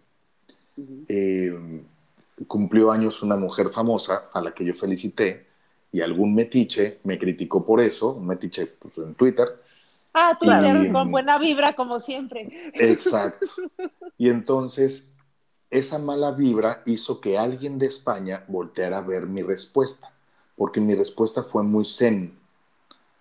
¿Sabes? No fue de tú no te metas, ¿qué te pasa? No, fue de, no me acuerdo que le contesté. Pues, alguien de España, Sí, entonces me, me, contacta alguien de España, Miguel Michelena, haciendo honor a quien honor merece. y me dijo, oye, yo quiero, quiero saber de eso. Ven a España. Le dije, no, pues no, mi chavo. Este, te tengo una noticia. Eh, cuando empecé a hacer esto, dejé de trabajar y no tengo lana para ir a España. Me dijo, bueno, pues hagamos entonces algo virtual, un webinar. Estás hablando del 2008. 2009. y entonces le dije, ¿qué es eso, no? Este, me dijo, pues mira, pasa una presentación en PowerPoint y yo me encargo del resto. Invito a un gran número de personas de varios países. Ahí atendía una, mi primer, fíjense bien, mi primer caso extraordinario. Em, están más de 500 personas en la sala y empiezo a hacer visualizaciones de algunas personas al azar. Como si, por ejemplo, yo dijera, hay una persona en este momento vestida de esta manera, está recargando la cabeza en una, en una ventana y tiene ganas de vomitar, y es una mujer. Y yo lo dije al azar, así. Y entonces alguien dijo, soy yo, ¿cómo supiste? Dije, ah, chirrón, alguien de Argentina. Y así, ¿no? Y empezamos a hablar de las parejas del alma. Y en eso una chava me dice, oye, ¿me puedes atender a mí? Sí, órale. Atiendo a una chava al terminar el webinar y ella estaba en Estados Unidos. Y entonces la atiendo una vez, la atiendo dos veces. Me dijo, ¿cuánto me cobras? Y yo pues no sabía cobrar. Yo tenía creencias muy limitantes al respecto. Y le dije, pues hay lo que sea tu, tu voluntad, ¿no? Mm. Y pues su voluntad fueron 20, 20 dólares. Dije, ay, wow, neta, wow. Y la atendí la segunda vez, 20 dólares. La tercera me manda 2 mil dólares. No, 200, 200 dólares, algo así. No, me acuerdo, 200 o 2 mil, algo así. Y entonces le, le escribí le dije, oye, te pasaste por un cero. Me dijo, no, Gustavo, lo que tú percibiste cuando entraste en tu meditación a mi espacio y me dijiste que en mi cerebro se veían gotitas, me dijo es que yo tenía hidrocefalia. Y ya ahorita, después de, esta, después de la última sesión, Gustavo, ya estoy caminando. Ya estoy manejando una camioneta. Ya no me van a operar. No, claro, dos mil dólares era poco. Ajá. Exacto, eso me dijo. Me dijo, mira, de los estudios fueron mil doscientos dólares. De, los, de la operación eran, cien, eran creo que quince mil dólares o algo así. Me dijo, acéptame los 200. claro. pues así sí, ¿no?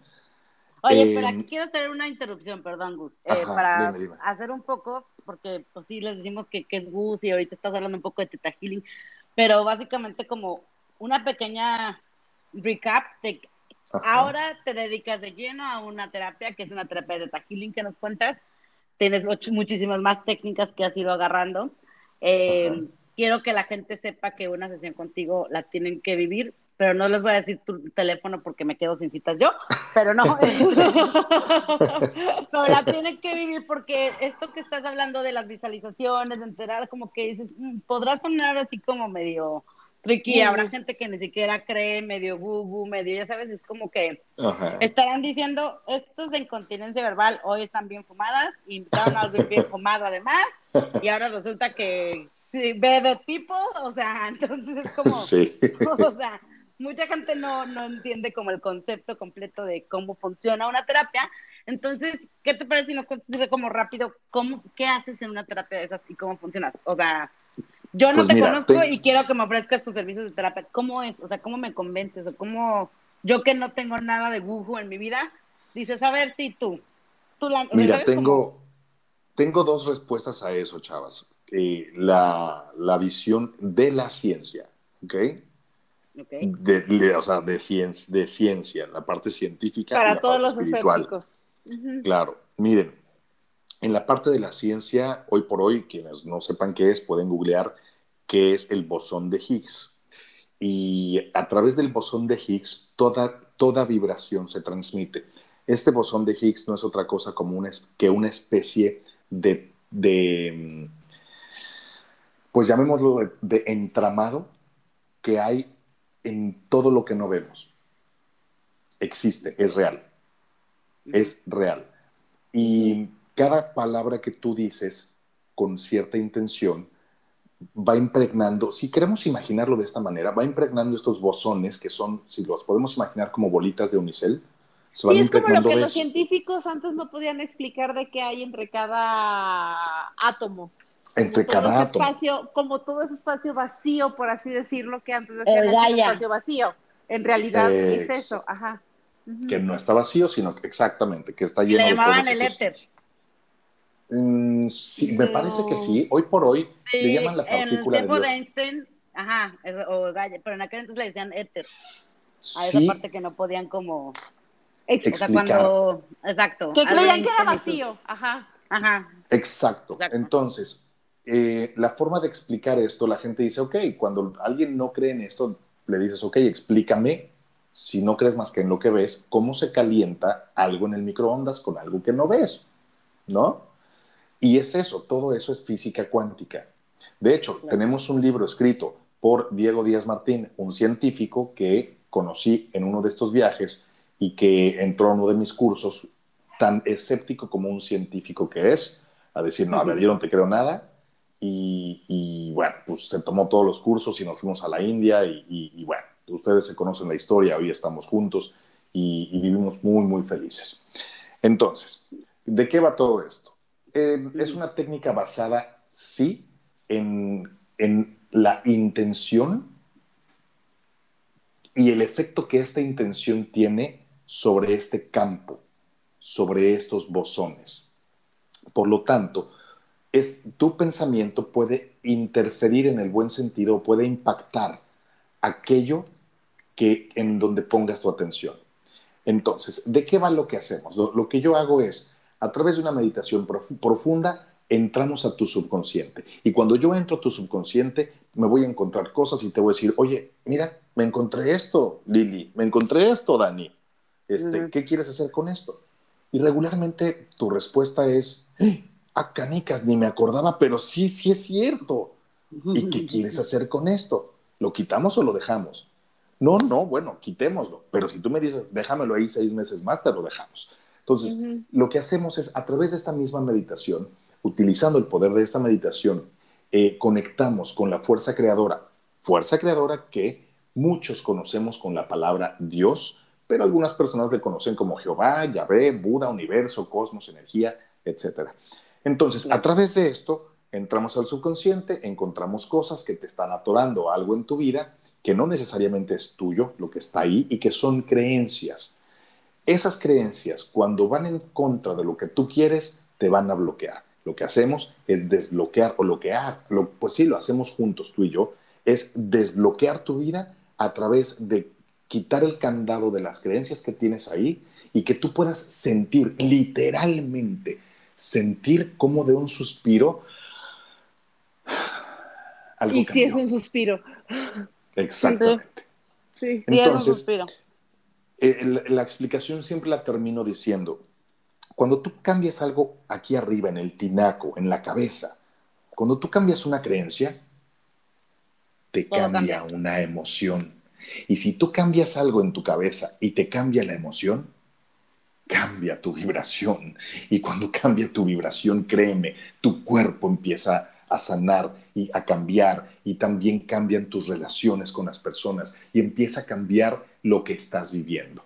Tanto como hoy estoy viviendo. Todo esto que les conté de estar escondido, de estar en un solo lugar, trabajar de 9 a 5, está traducido desde hace varios años a hoy vivir con el amor de mi vida, hoy ayudar a otras personas en el tema económico eh, desde una posición en la que no podría quejarme de, mi, de, mi, de, cómo fluye la, abundancia en mi vida. Desde una Oye, posición... ¿qué sabe la vida de Gus? De ser una sandía con tajín y luego un tamarindo salado. Oye, ¿qué sabe la vida de Gus? Sabe, lo primero que me vino a la mente es, más que saber, huele. Huele a la naranja que está ahí, con el tajín que está ahí, con la piña que está ahí, y de las cuales puedo elegir la que, la que quiera, este, para, para comerme a, gajos cualquiera de ellas. Eso es, es como un olor a frutas sabiendo que está tu tajín ahí. Para quienes no sepan quién es, qué es el tajín, puede ver las fotos que van a poner en Facebook. En, ¿No? Eso es básicamente Lili y Dani. O sea, hoy eres una cosa de frutas, frutales, de sabores y puedes elegir comerte la que quieras y siempre acompañado del tajín cuando le quieras poner. Así lo podríamos como saber a qué sabe, hoy tu... ¿Sabe, sabes, ¿Sabes en qué podría decirte? Ok, ahí te va. Es que no podría definirlo con un solo sabor. Hoy mi vida es como un buffet. Un buffet en donde huele a waffles con tocino y miel, pero además a frutas y además a todo eso que te encuentras en un buffet y que, que está ahí y que sabes que está pagado. Esa es la sensación. E, y en eso incluyo sensación, olores y sabores. Eso es la percepción de mi vida ahorita. Y es lo que regularmente se logra o logramos juntos, tú y yo, en las sesiones que, que, que regularmente hago hoy a distancia desde, desde Varsovia, desde Polonia, pero que puede ser mañana desde cualquier otra parte del mundo. Gracias, y lo digo con el respeto que se merece la experiencia que estamos viviendo al COVID. Eh, gracias a, esta, a esta pandemia tuve la oportunidad en contra de cualquier otro pronóstico, de atreverme a vivir mi vida eh, sabiendo que mi alma vino a estar en movimiento físico y no encerrado. Y es cuando agradeces, eso es lo que ahora dices, bueno, podrán decir que estoy inestable, y no, tu alma vino a ser aventurera y a disfrutar la vida, y por eso te sientes tan conectado, y por eso estás tan, ahora sí que haciendo lo que tu alma vino a hacer, tan lleno de, o sea, sí entiendo esta sensación porque me pasa mucho igual de que si me quedo encerrada mucho tiempo en un lado, me da esto de me tengo que salir, ya sabes, tengo que moverme. Y mucha gente puede decir de que es inestable y no, o sea, a mí me, eso me hace muy feliz, me estoy sintiendo esto perfecto. Y aquí como un dato extra para los que nos están escuchando, yo a Gus nunca en mi vida lo he visto físicamente. Este, sí, no. Nos conocimos justo una semana antes de que fuera a irse a España. Él estaba en la Ciudad de México y yo en Playa del Carmen. Entonces, ha sido como muy chistoso como esta relación porque ha sido todo por Zoom. Y si lo escuchan ahorita y cómo vibra y cómo cada vez que te hace sentir como esta parte de paz, eh, siempre te he dicho, Gus, muero de ganas de conocerte y darte un abrazo largo, largo, largo, largo. Igualmente. o sea, como esta vibra, Lili sí tuvo la oportunidad de verte en la Ciudad de México y tener estas sesiones presenciales antes de COVID. Eh, el COVID pues nos ha traído a hacer este tipo de situaciones, ¿no? Ahora a distancia, que se agradece muchísimo. Y pues esto es un pequeño resumencito, nos alargamos un poquito, este, va a haber un segundo y tercer episodio porque quedaron muchas cosas pendientes que te quiero preguntar, como el, este, si tú tienes un terapeuta, ¿cómo le haces para sobrevivir, aguantar las vibras de todo mundo, este, cómo te limpias, o sea, ya sabes, como esa parte de cómo es un día de Gus en la vida diaria, o sea, pero quería conocerte más y quería que la gente conozca, no nada más cuando decimos Gus, sino cómo, cómo estás, ¿no? O sea, cómo, quién eres, de dónde salió esta historia, de ahora que cuentas toda esta parte del esconderte y de volver a como salir, este, por eso te estamos, este, queríamos hacer como este capítulo contigo, eh, para pues que la gente te conozca para conocerte yo también más. Estoy muy contenta básicamente por la oportunidad de ver el otro lado de la, de la historia. Como siempre te digo, creo que eres el hombre que más me conoce en esta vida porque te conoces mis creencias. Sí. Este, ahora sí que mis miedos, mis creencias, este, lo bueno, lo malo y lo feo, todo lo que incluye mío, de todos mis amigos y mi familia además. Entonces, este, ya me tocaba un poquito un poquito y conocerte, este, porque ya nos hacía falta.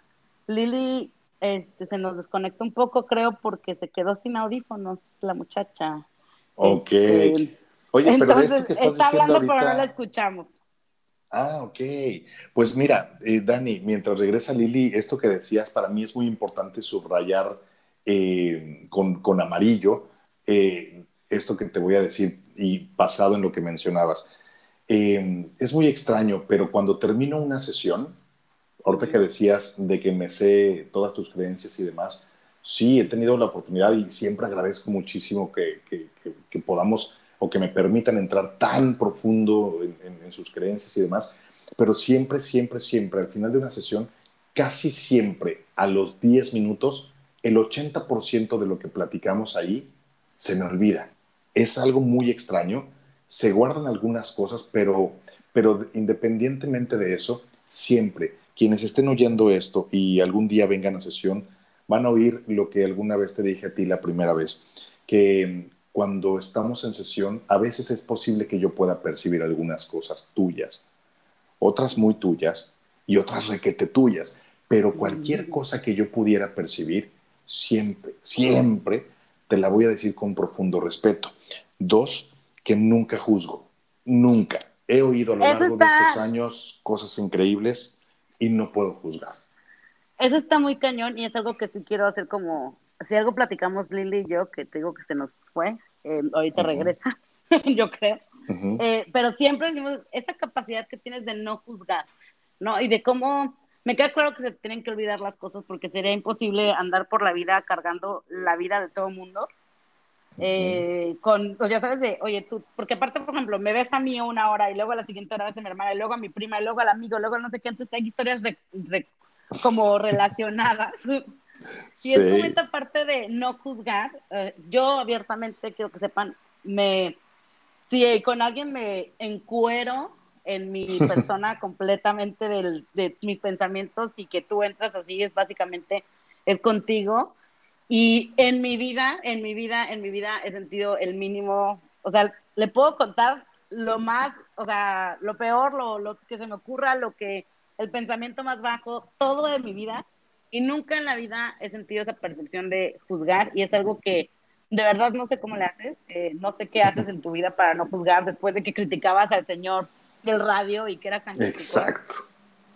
Supongo que ahí es todo un proceso que no nos has contado, pero tenemos que hacer otro episodio definitivamente para contar esto, porque, eh, porque siento que me falta más y más y más, ya sabes, es como que siento que te, como que te quiero hacer más del, la, ¿cómo se llama? Más largo esto, pero también sé que poco a poco y a gotas y así vamos a tener pretexto para seguir viéndonos por aquí. Este, sí.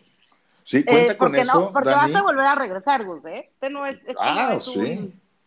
O sea, madres, o sea, o sea, no. Sí, cuando quieras. Mira, esto, esto que, que, decías ahorita es algo que muchísima gente valora, eh, porque te decía ahorita, después de tantos años eh, de, experiencia, sí he oído muchas cosas y, bueno, pues han pasado por, por, mis manos incluso gente que, que salió de la, de la cárcel eh, por haber matado a alguien y con ganas de salir a, a matar a, a, una persona en específico. Entonces, y, que vengan conmigo para sanar eso porque, ¿no?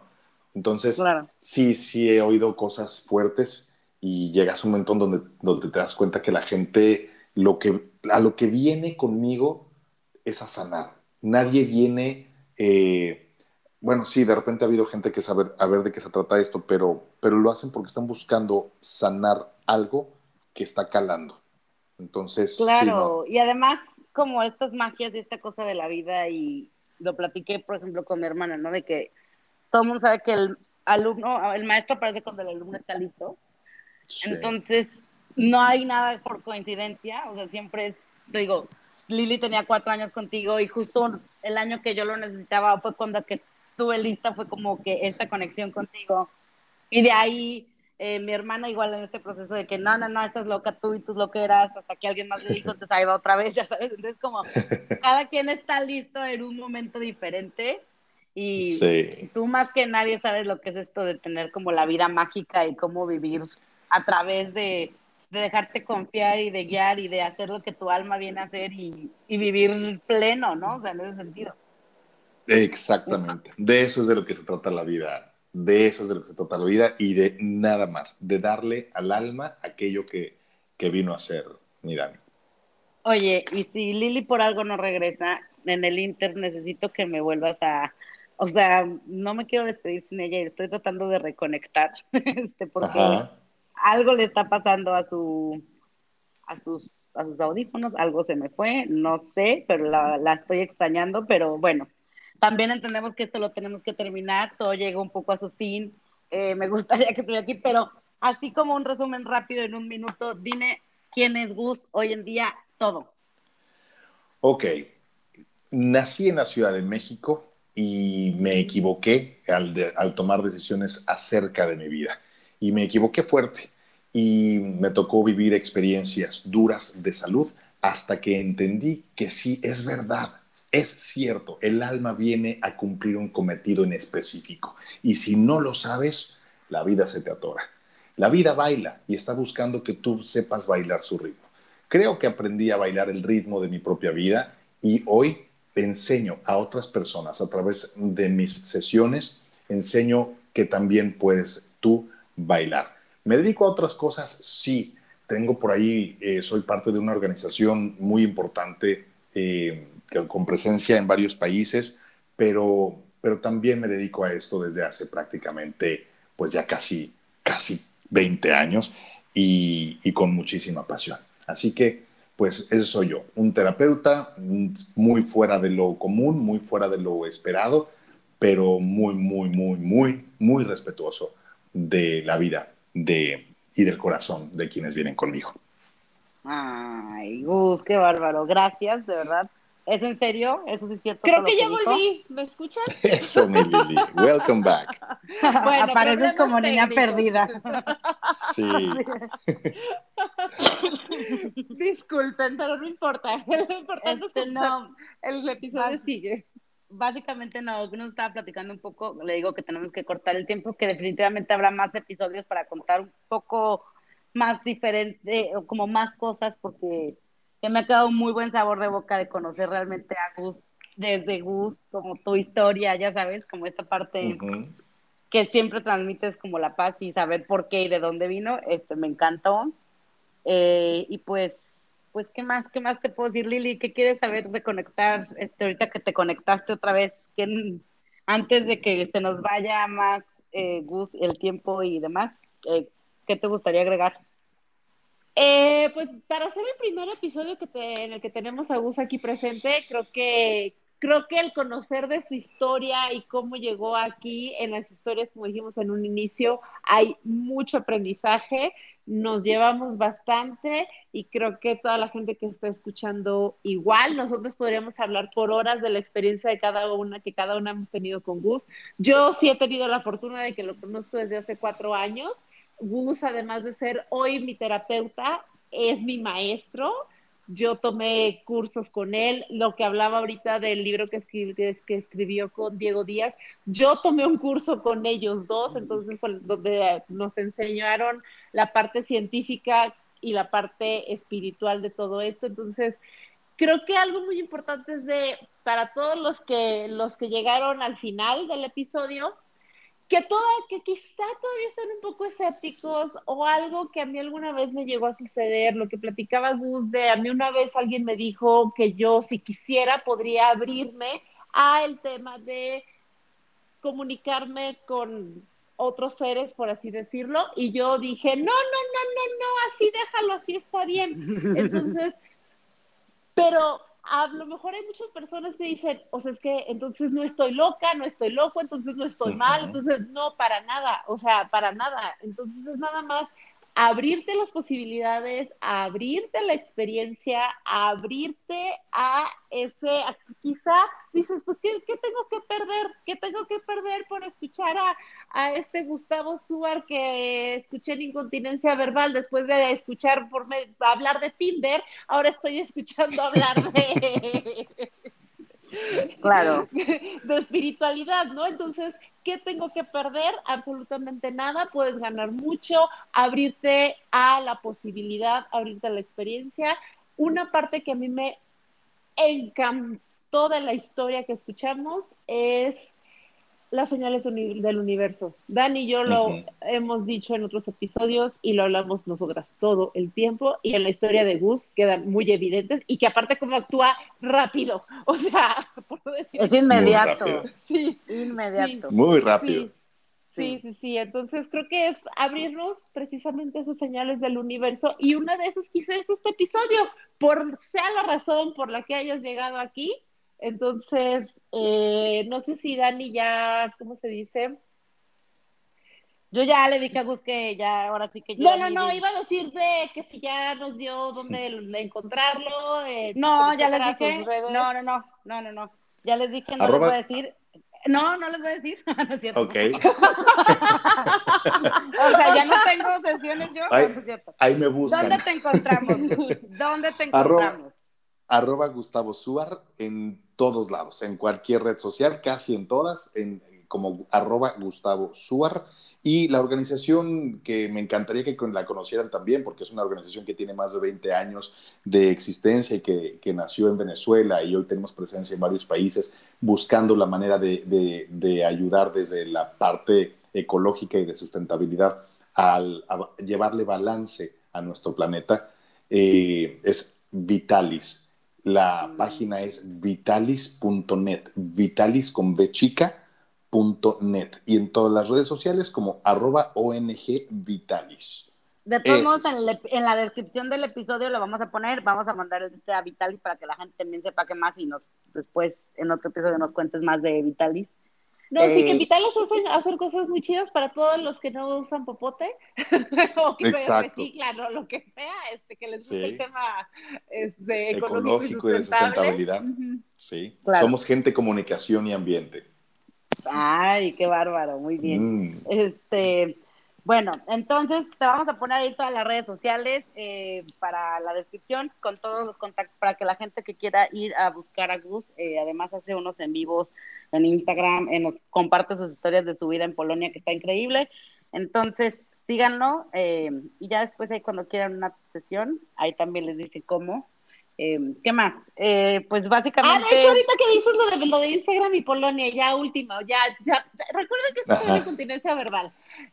en Instagram, si siguen a Gus, si quieren conocer Europa, si han ido a Europa, te, te, muestra una perspectiva como diferente de la vibración de la ciudad, del lugar, de los olores, de, ya, de los sabores, de no sé, o sea, es como ver con otros ojos eh, cada lugar. Es como un blogger de viajes, pero con sentido y con energía chida. Exacto. sí, va por ahí, va por ahí. Muchas gracias. Sí, oye, Gus, de verdad un gustazo. Muchas gracias por. Te entretuvimos un chorro, eh, perdón. Eh, creo que te vas a quedar sin el súper, pero. pero de verdad, gracias por, por dedicarnos estas horas. Sabemos que es andas tiempo es valiosísimo y de verdad, nos sentimos muy honradas, muy honradas. Gracias, gracias, gracias. Eh, y vas a ver que vamos a seguir teniendo más. Prometemos ya sin tanta incontinencia. para que yo, recibo, yo recibo ese agradecimiento con todo el corazón. Reciban el mío, por favor, y sepan que toda esta plática me supo, de verdad, ya que estamos en esto de los sabores y demás, a un chicle de uva. Este, hicimos bombas, platicamos y todo eso, así que fue una gran, gran entrevista y gracias, muchas gracias por, por este espacio. Muchas gracias a ti, gracias, a todos.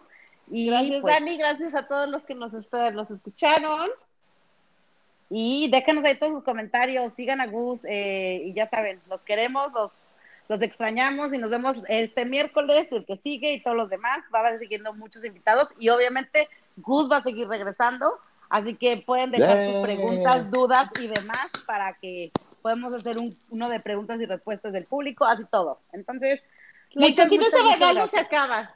No, esto no se acaba.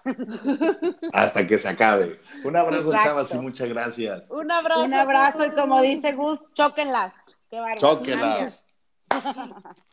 Bye. Bye.